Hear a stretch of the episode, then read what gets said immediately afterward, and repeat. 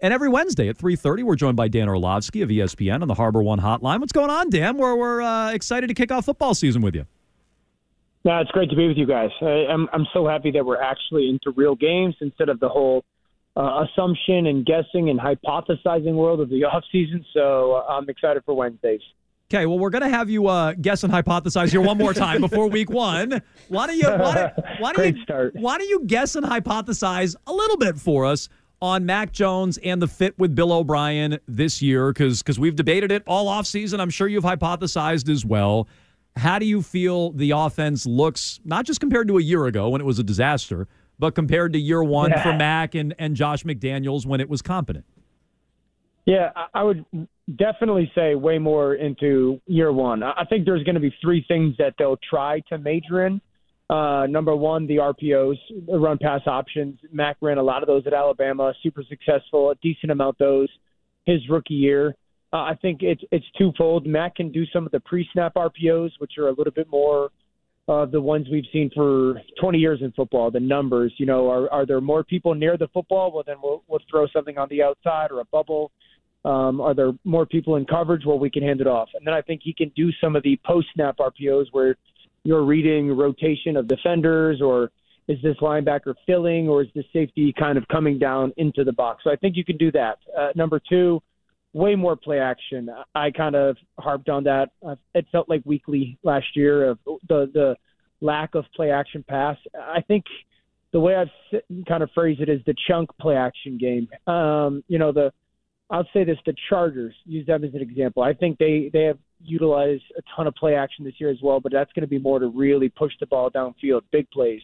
I think Mac is a little bit more suited to the um, kind of sell it chunk chunk play actions where you're trying to hardball people vertically, and you get the 10 to 15, 20 yard throws. And then the third thing is there the manipulation of formations with your receivers. You know, I think Mac excelled at his rookie year and again at Alabama, kind of moving receivers into those what we would call number three spots, the receiver closer to the football, kind of a traditional tight end spot.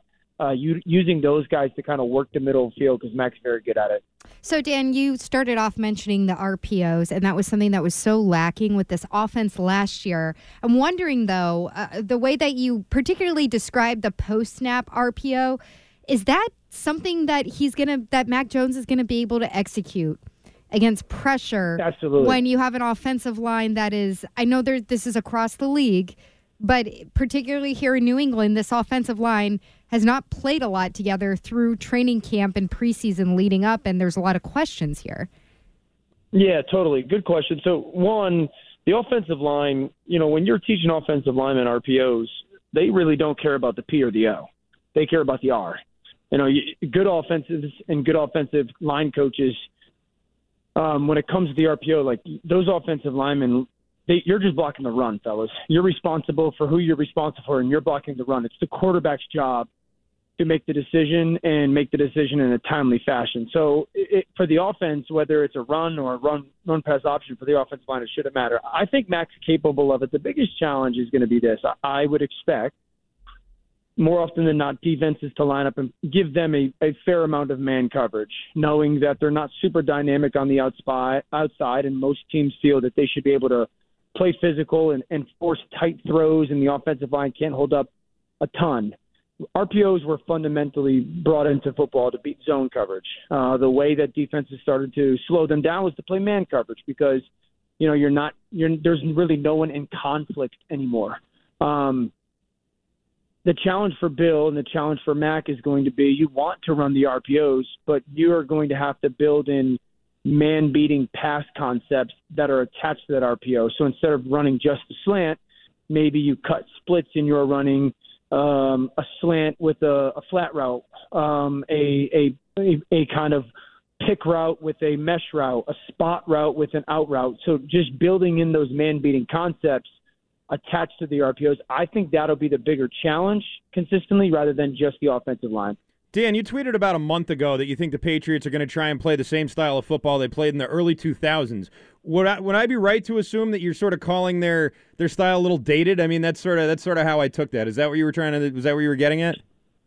Yeah, I mean, in in a way, I mean, if it, it's also a little bit of like Captain Obvious in a way. Hmm. I don't expect them to spread and shred.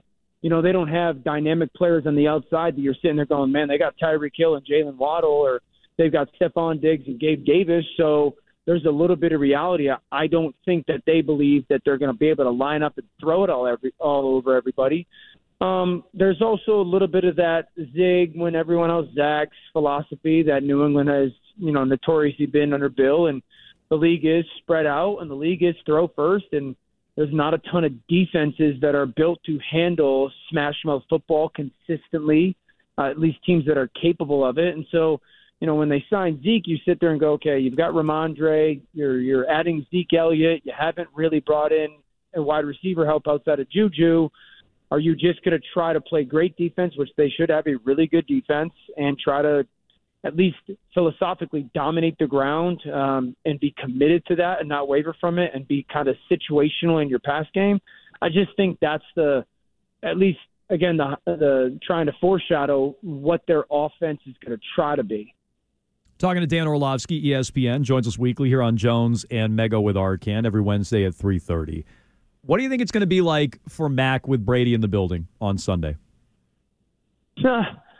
um, I, you know, I would say very cool. I mean, you're you're the person that you know has the opportunity to try and replace or try and replicate, knowing you never can. And um, I hope he's capable of at some point having that moment of admiration and uh, respect and, and kind of paying homage to not only Tom because he was a Patriot, but Tom because he was a quarterback. And um, then kind of using it as um, motivation, using it as focus to try to and go play in a style in a way that would make Tom proud or or make Tom kind of tip the cap to him a little bit of respect. Dan, why don't you wash your hair?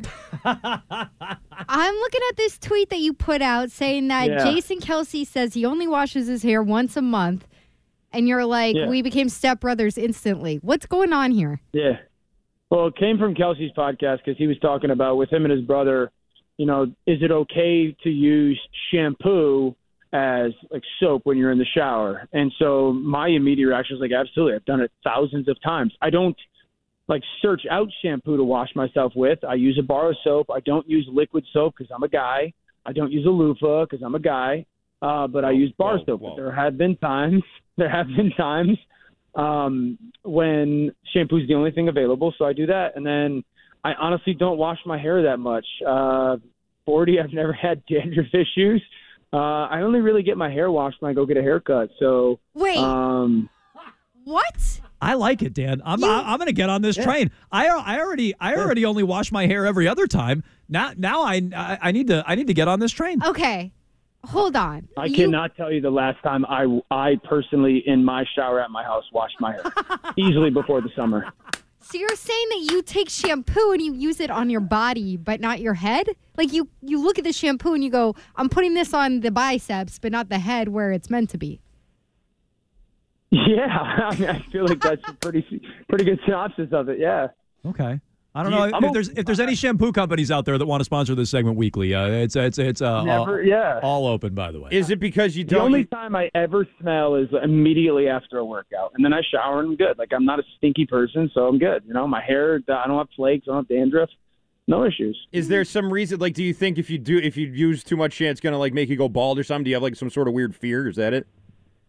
No, it's more just like it's not an issue. So I, I don't know. You know, like I I uh I don't know if there's like a, an exact reason why. Just my hair's not gross.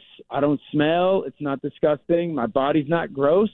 So whatever it takes to like quote unquote clean it, like let's just get in it. The shower's in and out. I'm not I'm not at the shower to like you know spend a lot of time there. So it's what there is no fear though. No. Have you ever been at the No barber where they like wash your hair and you're like, "Oh my god, I'm a blonde. I didn't know."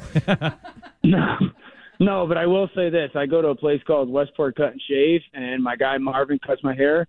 And after the haircut, they wash it and they give me like a five second temple massage, and it is the best five seconds of my life.